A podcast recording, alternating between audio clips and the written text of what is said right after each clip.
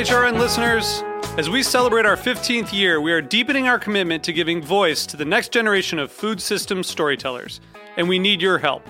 Our internship and fellowship programs help activate new possibilities for underrepresented and underestimated young people through experiential journalism, audio engineering, and production training. Through these unique programs, HRN helps food equity stewards build essential workforce readiness skills that expand their potential and foster economic mobility. Please consider supporting these critical programs. And with a minimum donation, you can be entered to win a dinner for two at an amazing restaurant in one of eight cities and tickets to a concert at a great venue in one of those cities. We have incredible partners across the country who have donated, as they also share our passion for helping to educate the next generation of food systems storytellers. Check out heritageradionetwork.org slash 15 to donate and enter to win today. That's heritageradionetwork.org slash 15 to donate and enter to win today. And make sure you donate before March 31st. Thank you. This episode is brought to you by Route 11 potato chips. Made with a secret recipe and superior ingredients, their mission is to make an outstanding product in a safe and clean environment. To learn more, visit rt11.com. World Central Kitchen is serving thousands of fresh meals to Ukrainian families fleeing home, as well as people remaining in the country. This week on Let's Talk About Food, host Louisa Kasdon spoke with Henry Patterson about his upcoming relief trip. So you're going to Poland, and I think you told me you're going to be there for at least two weeks. I'm going to Poland to help feed Ukrainian refugees. With José Andrés's World Central Kitchen, I decided that's what I wanted to do for my 70th birthday. I leave in just a few days. We all see that what the Russians are doing is contemptible. As a food person, we all love to help. It's in our DNA. And here are people who really need our help. So if you want to help the Ukrainian refugees, either with money or even your hands and heart, find hashtag Chefs for Ukraine and World Central Kitchen. We have to do something. We can help. Remember hashtag Chefs for Ukraine.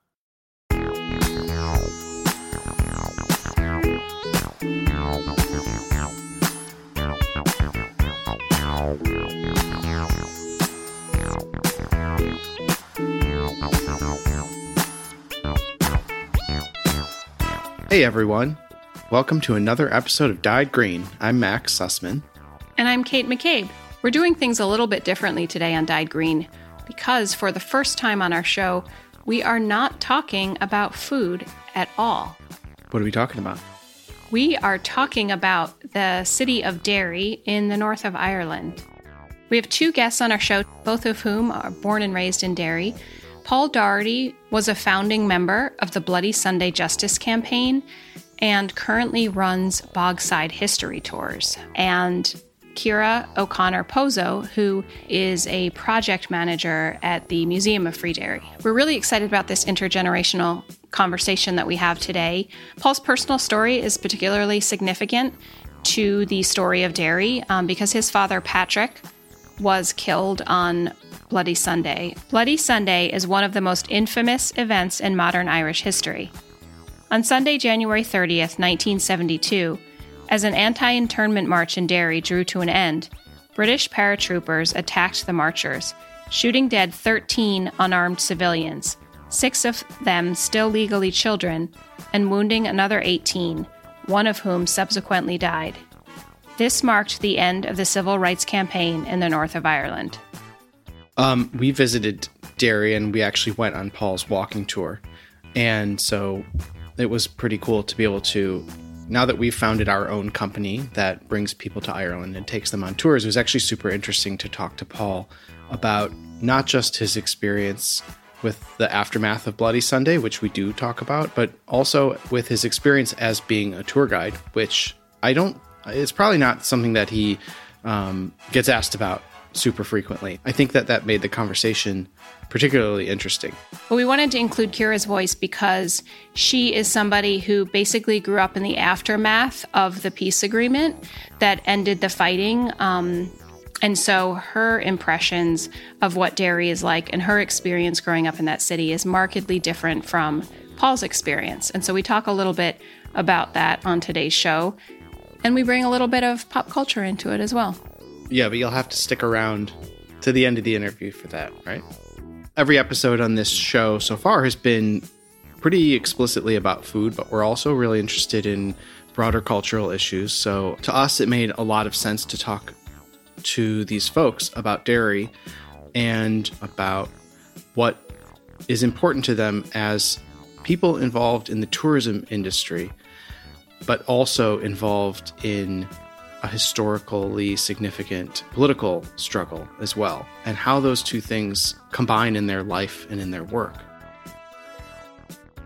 You know, it's interesting that you say that too, because as somebody who has spent a very significant amount of time in the North, I think, you know, it would be almost impossible to travel there as a tourist and to avoid some of the conflict related tourism opportunities that exist there. It, it's hard to really go, even if you're just going to learn about the food history, to not also learn about the political history of the area. And, you know, as we've discussed on previous shows, um, food history is political. So, yeah, absolutely. And, you know, just to reiterate, like what, what we, what we love about traveling to Ireland and what we hope to show through the show and and with our tours is just really how unique and how personal a lot of those stories are. So being able to share that on this podcast is pretty special and important to us.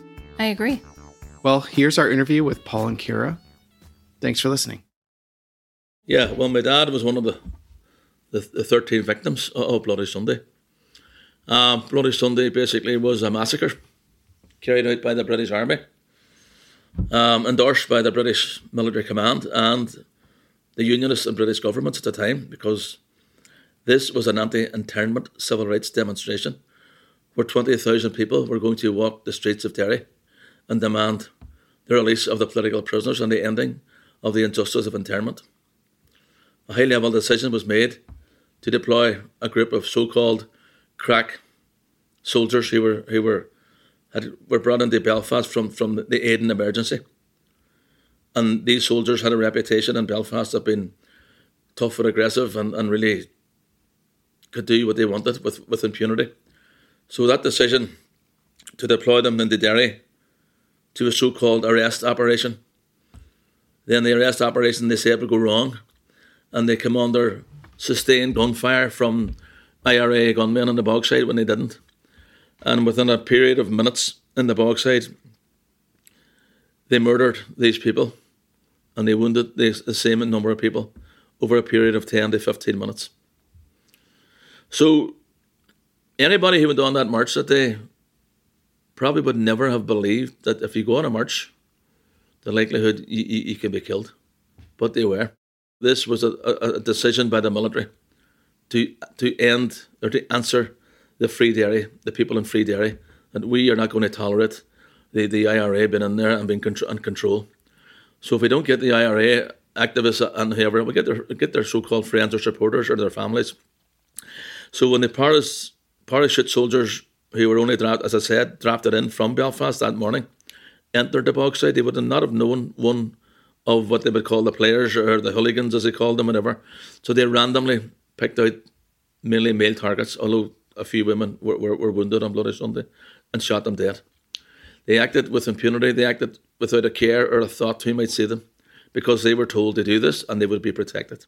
The difference between Bloody Sunday and some of the massacres that happened at the time, the media were here and the media witnessed in horror people, bodies just bunching off the pavements, basically, as well.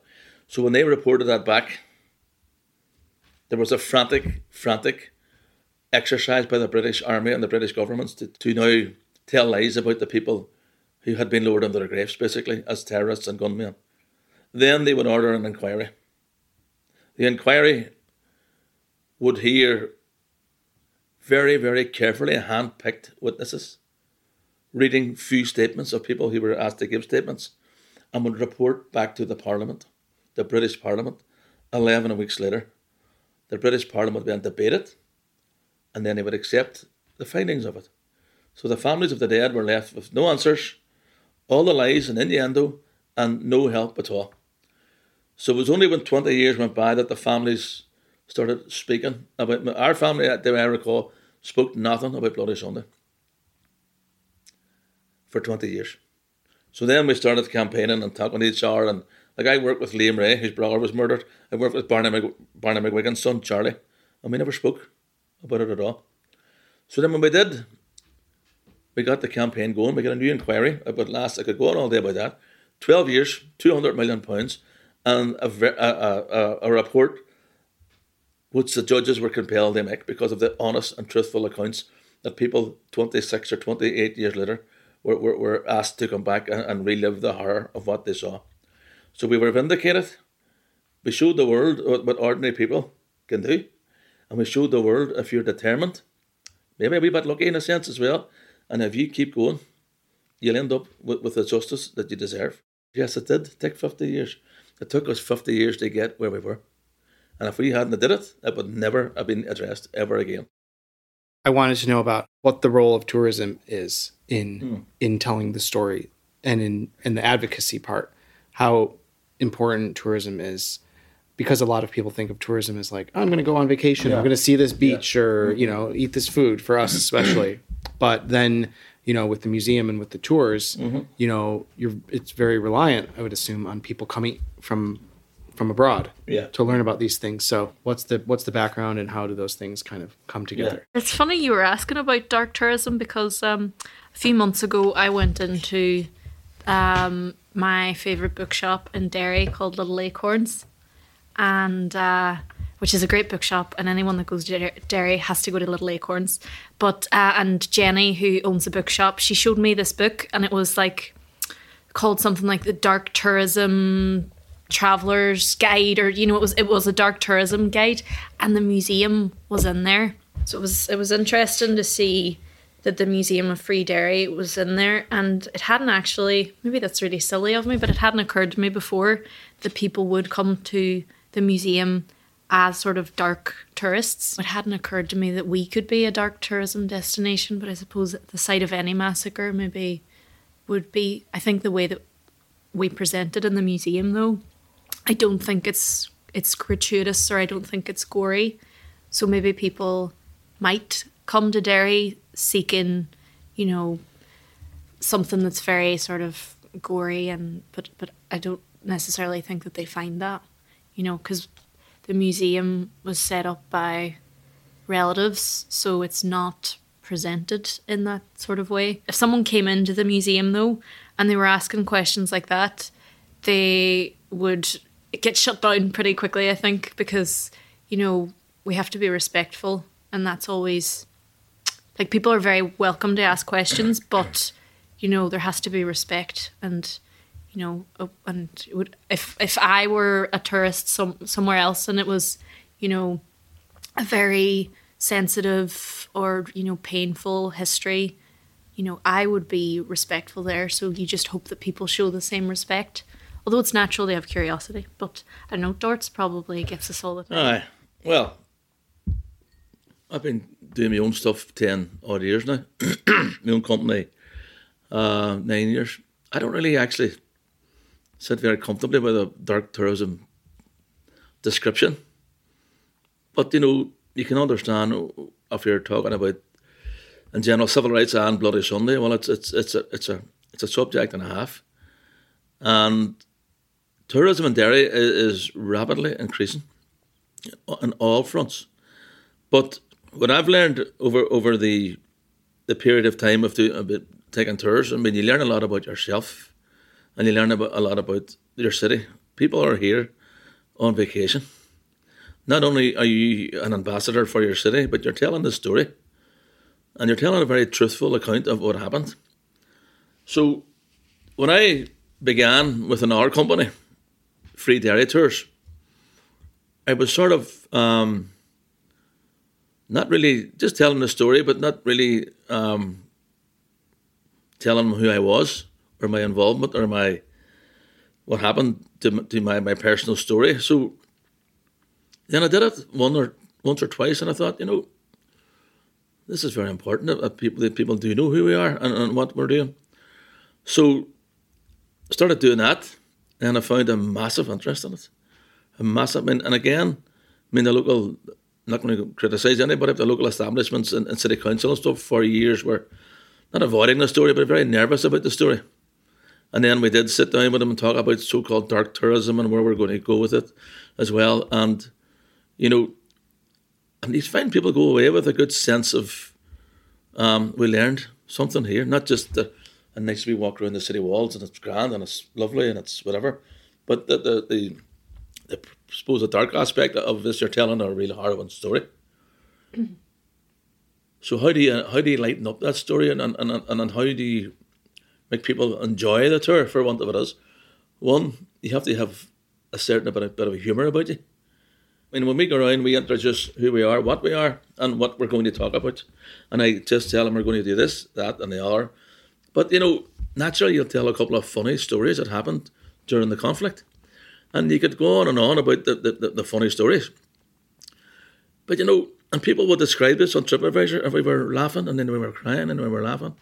And the end of the tour is the most important part because you're explaining what happened. And before I enter the bogside from the Guildhall, and you did the tour yourself, I want to make sure that people know the plan, that this wasn't an accident, and this was this was perpetrated. This is where people died. I don't go into too much details about the injuries and whatever, but you're certainly telling them where people died here, and people died there, and that's what happened. But you could sort of see where people are coming from. They're coming to hear a harrowing and it's a harrowing story at the end of it. But you know, if, if I didn't lighten that up along the way, I would I wouldn't be doing the justice or myself justice as well.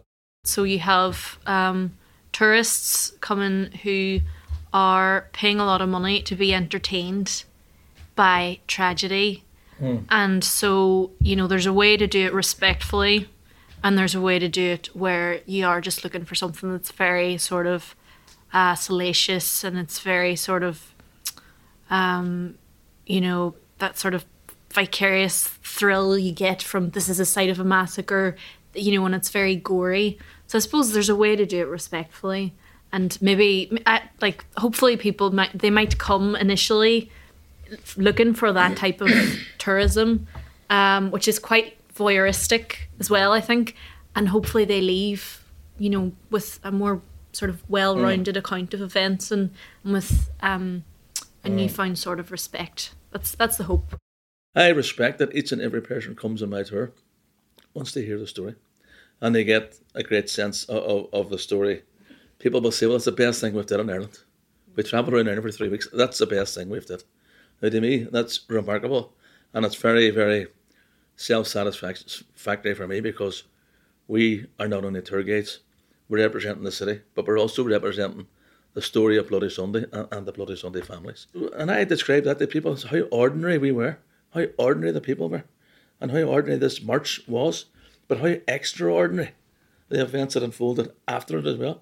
And people certainly get an entertaining tour, an education, and if you don't get a bit of banter, about a, if you say in Ireland about a crack, well, I don't think you'd be doing it. No, it's not. It's not that you can add a bit of banter, a crack on the, on the serious, serious tour. But if you go off the subject and tell somebody funny stories about about the troubles, one's a great one about Dermy McClellan. Did you ever hear that story about him? Mm. Dermy's still around, he's older, he goes on to Sandino's and stuff. He was sort of an activist in civil rights. The British Army had just come in. There was a music festival on the Bogside, the Fleadh, in 69. And there was a crowd outside his house, and his sister's in the crowd. So he takes a phone call. And the phone call is a family from America who were from Derry or lived in America but were from Derry. And they were cousins of, of his his mum. And Dermy just simply, and everybody was anticipating what's the next move. The British Army's here. What are we going to do or what are we going to do? So the, the, the cousin said, Tell your mother we're coming in September from America for a holiday. She says, No problem, that's grand. But the surname of the family was Gunn. So he just, his sister says, Who's that on the phone? And he says, It's okay the guns are coming from America. And not everybody was. that's a simple, simple story. That no, and people, especially the Americans, love that story. But it's a true story about no, and stuff like that. And there's a lot of wee stories like that that, that you have to come off the subject, and then go back to the subject because you see people in stitches laughing.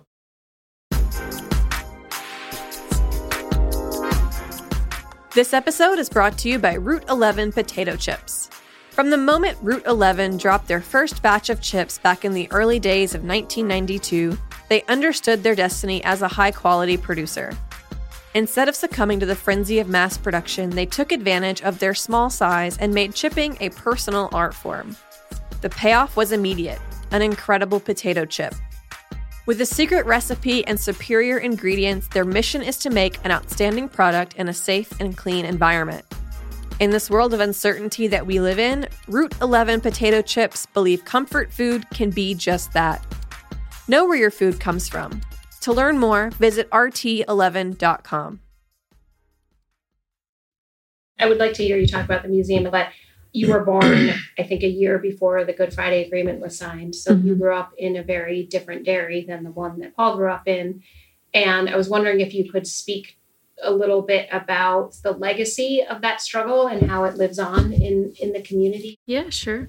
Um, well, as you said, I was born in 1997 and the Good Friday Agreement was voted on in 1998. So obviously, I, I don't have any memory of it, but I do have memories um, of being really small, and there were still a lot of Land Rovers, you know, like the, the Army Land Rovers, and today we have like normal. Um, normal police cars i mean that in itself is is important because you know we made that switch from quite a like very sort of militarized police to you know police that they're doing a lot more sort of civilian policing. Um, I still I remembered you know a lot of the sort of army watchtowers that were still you know left over from you know I mean essentially a foreign army occupying you know our streets. Um, but I was lucky enough that I went to an integrated school, and my parents felt it was really important to send me and my brother to an integrated school because you know they didn't believe in this whole idea of of segregated education and that you should only stay in your own community. Um, for context, are most of the schools not integrated? Most of the schools are not integrated.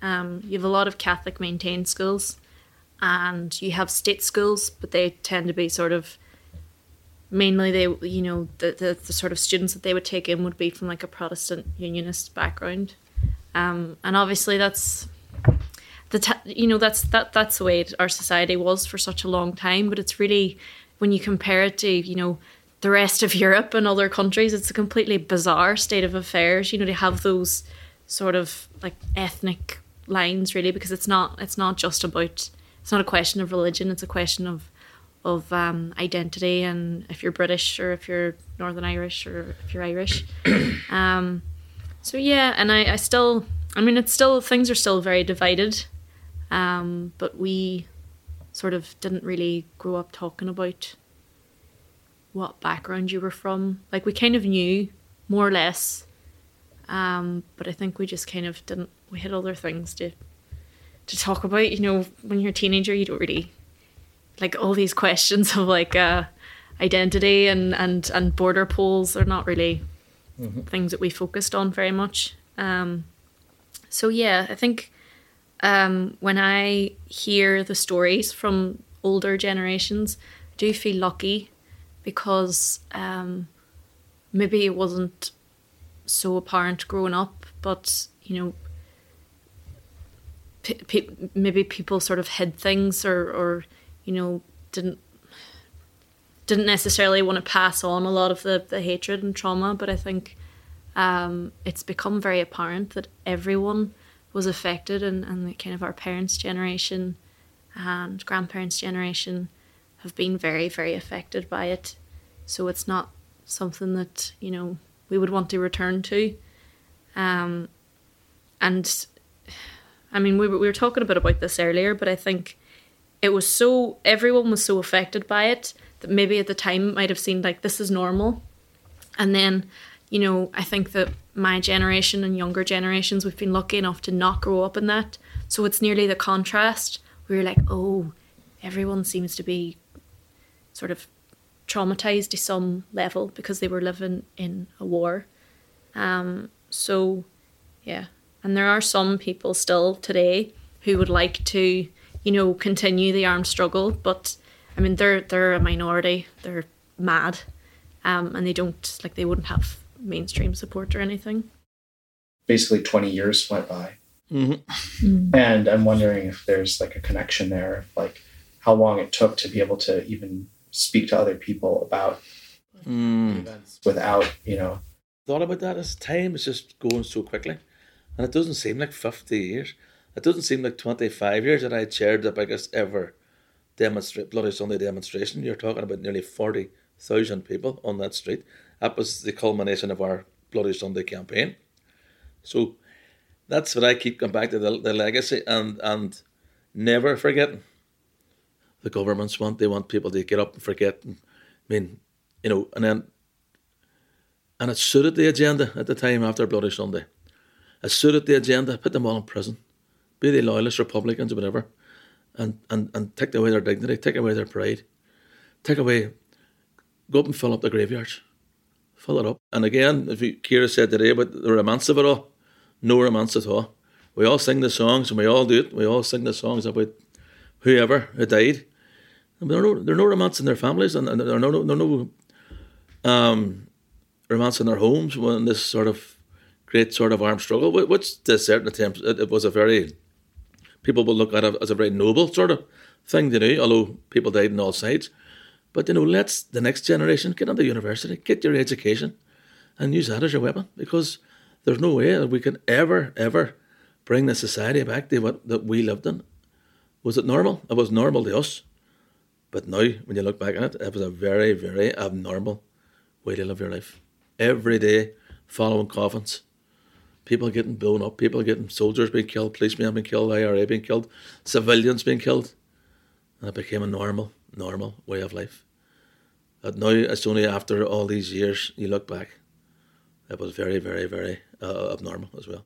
Um, I think that's why the museum is really important because it's a space where you know people can come in and sort of learn about what happened on Bloody Sunday and they have a space to ask questions and you know and ask you know stupid questions you know if they if they really are coming to it with no no background at all. Um and you know maybe to look at things with with some nuance as well and and like as Stuart said step away from the romanticism as well of of a really violent time. I think that's why it's really important as well that for the 50th anniversary there was a lot of um young relatives involved, mm, kind of, you know, for the first time, and a lot of, you know, in, in on different levels.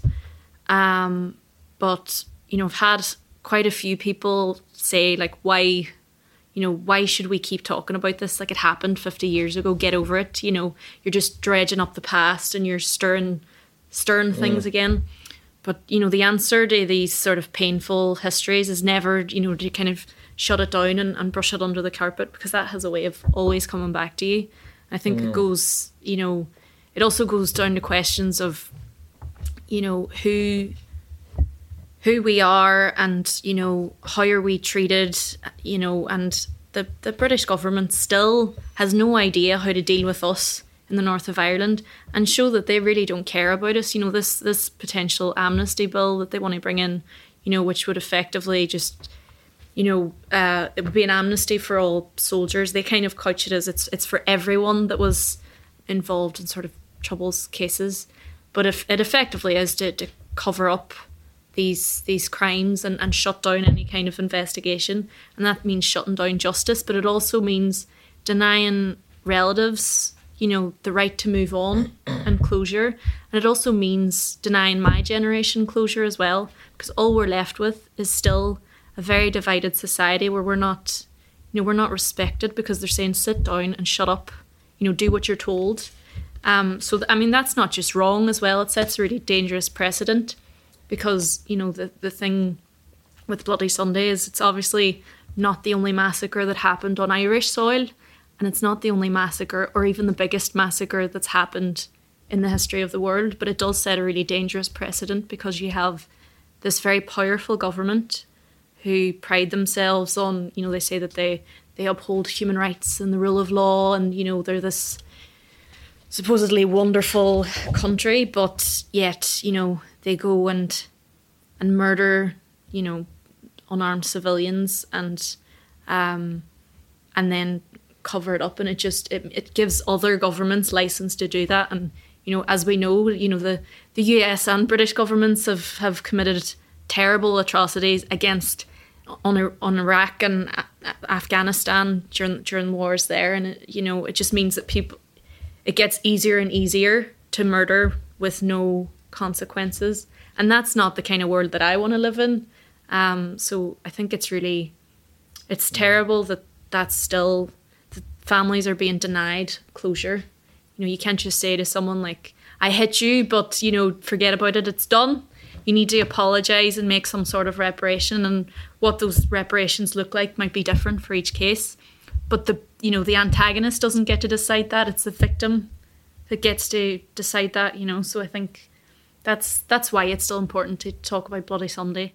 Change directions a little bit here. Yes. i was hoping that either or both of you could talk a little bit about what you think about the TV show Derry Girls and how that is kind of influencing. It's I think it's making people around the world, you know, learn more about about Derry and the city in an entirely different way. Yeah, I mean, you talked about dark tourists. Like now we're getting Derry Girls tourists as well. The amount of people that come into the museum and they'll be like, "Where is the Derry Girls mural? Do you know any of the Derry Girls? Can you say Can you say one of the phrases? It's lovely." Brilliant. Um, and also, like everyone, uh, uh, people recognize our accent as well, which didn't used to happen, mm. or, or they have mm. positive connotations of mm. Derry, which is like lovely. I, I, think a lot of people were, including myself, were nervous about is this going to flop or is it going to going to sort of be sort of ridiculed Derry in a, in a way, but it did the opposite. And as I mentioned about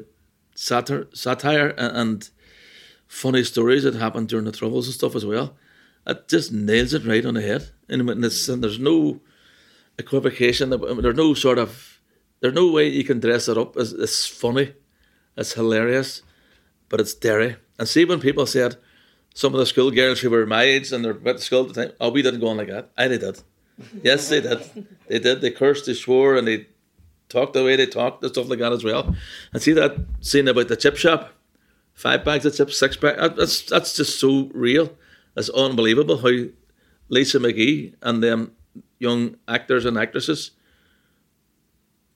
wrote, wrote and played out them parts. And I tell you, I mean, Derry uh, is very, very proud of the Derry Girls now. We have a mural in, right in the middle of the city centre, brilliantly painted mural, probably the best I've ever seen. And we're all looking forward to the third episode of Derry Girls and maybe the movie, we don't know.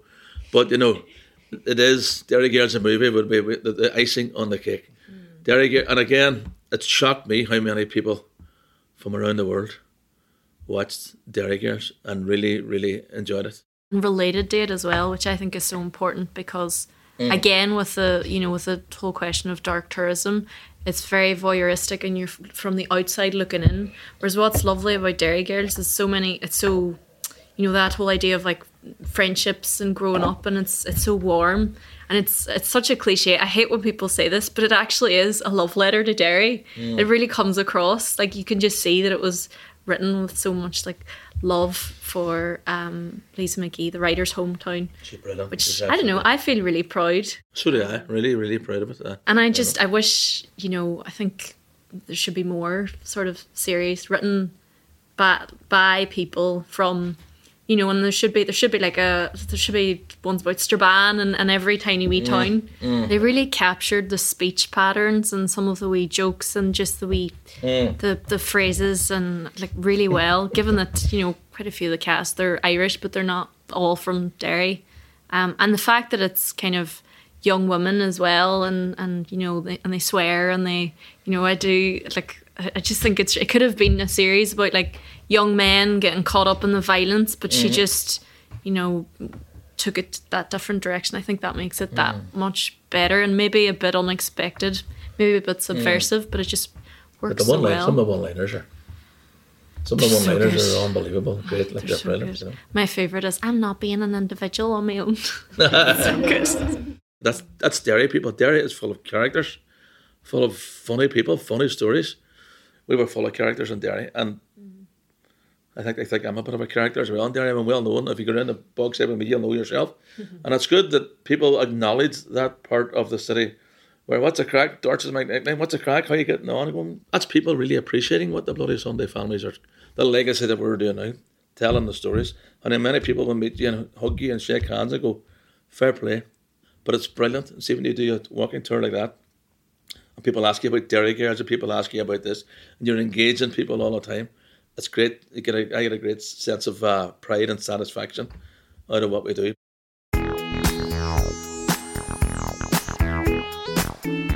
Dyed Green is a project of Bog and Thunder whose mission is to highlight the best of Irish food and culture through food tours, events, and media.